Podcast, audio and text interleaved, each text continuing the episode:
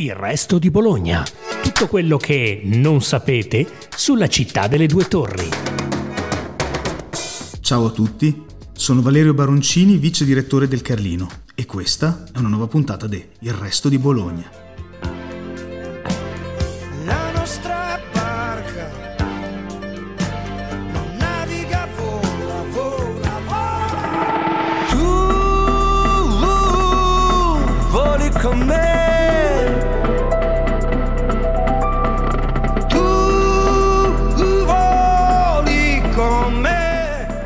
Se il 2022 dovesse essere musica, beh, sarebbe Stella di Mare, perché il 22 che vi raccontiamo oggi, dalla cronaca alla politica fino allo spettacolo, è nel segno di Lucio Dalla, di cui ricorrono già dieci anni dalla morte improvvisa in un albergo svizzero, e di Cesare Cremonini, reduce da un'estate trionfale all'autodromo di Imola e da un tour nei palazzetti che ha riempito l'Unipol Arena, lungo il filo rosso, appunto, di Dalla, con cui Cesare ha scritto un duetto virtuale, ha sbalzato e rimodulato una canzone che è nell'antologia delle nostre vite.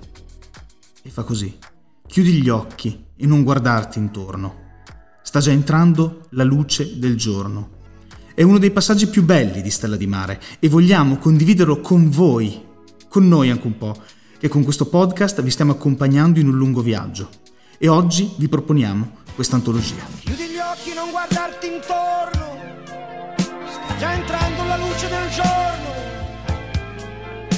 Chiudi gli occhi e non farti trovare.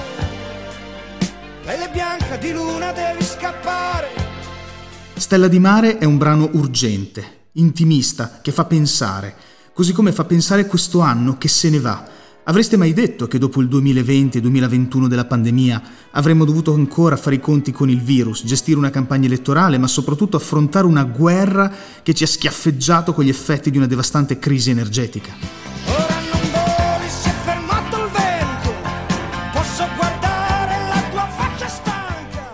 Gennaio si apre proprio all'insegna della pandemia.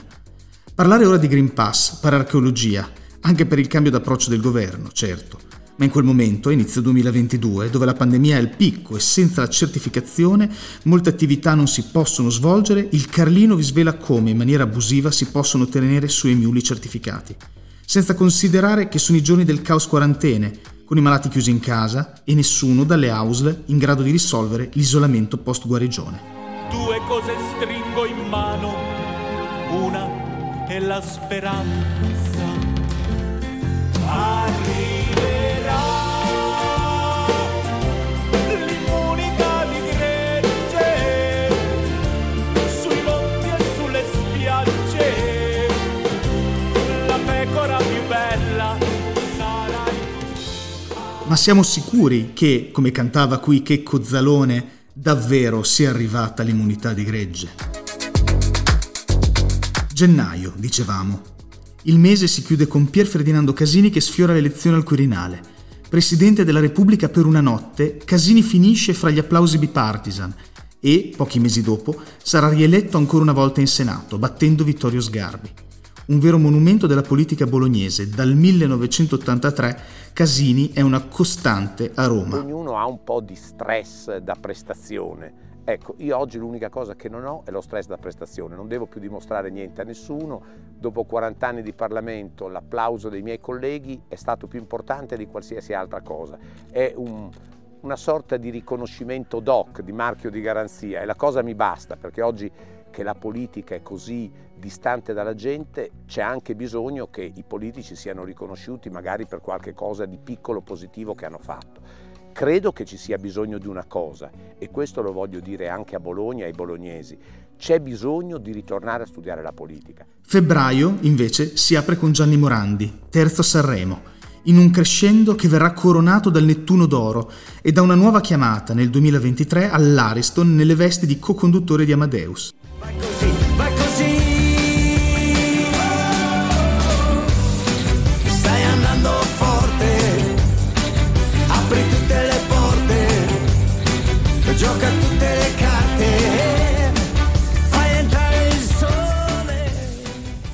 Ma febbraio è anche il mese del settantesimo compleanno di Vasco Rossi e della morte di Paolo Pagani, l'anima di Vito, molto più di un'oste e di un'osteria.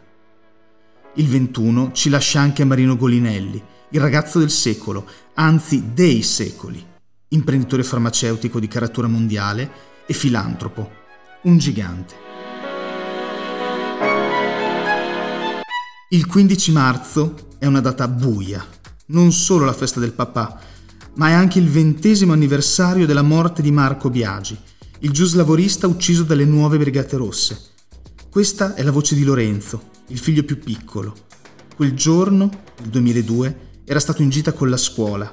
Il papà non l'avrebbe mai più riabbracciato. Il mio babbo Marco restano tanti aspetti, tanti, tanti ricordi e soprattutto resta una cosa in particolare a cui io tengo molto, ovvero ovviamente il contributo che lui ha dato al, al mondo del lavoro, la regolamentazione del mondo del lavoro e tramite le sue idee che erano già a partire dagli anni 90 appunto molto molto innovative nel senso che lui aveva, aveva delle idee che guardavano molto avanti e molte delle dinamiche tra l'altro socio-economiche e lavorative che ci sono anche adesso tuttora si stanno rivelando effettivamente quelle esattamente che aveva previsto che ci sarebbero state mio babbo. Aprile ci inchioda ci fa ragionare e ci riporta alla strage del 2 agosto e la condanna a Mario Bellini.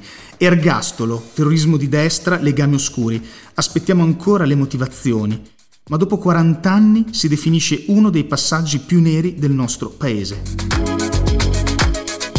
Maggio e luglio sono mesi tristi, perché ci ricordano invece la scomparsa di tre grandi uomini del Carlino.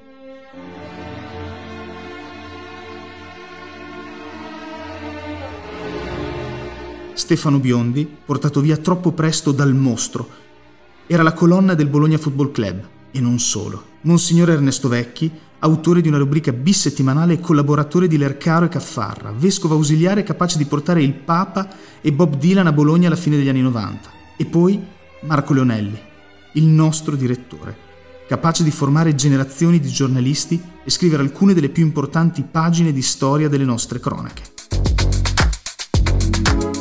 Oggi Bologna con Patrizia che fa i tortellini a mano uno ad uno in vetrina.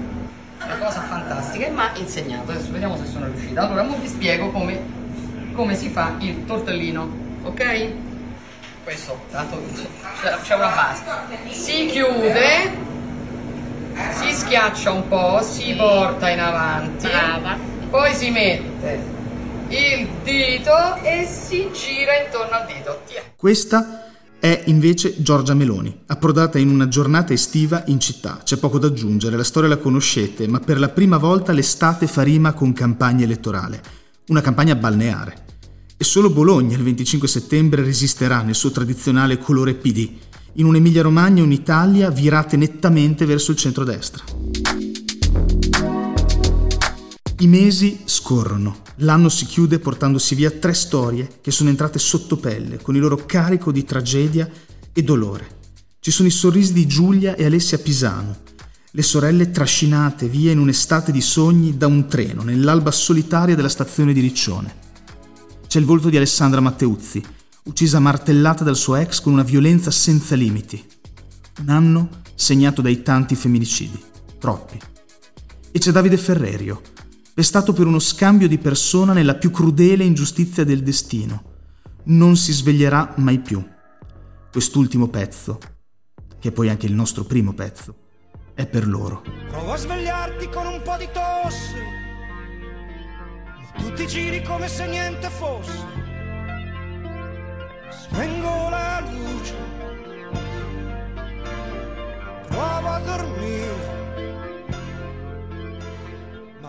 Grazie per averci ascoltati. Seguite il resto di Bologna, il podcast della redazione del Resto del Carlino.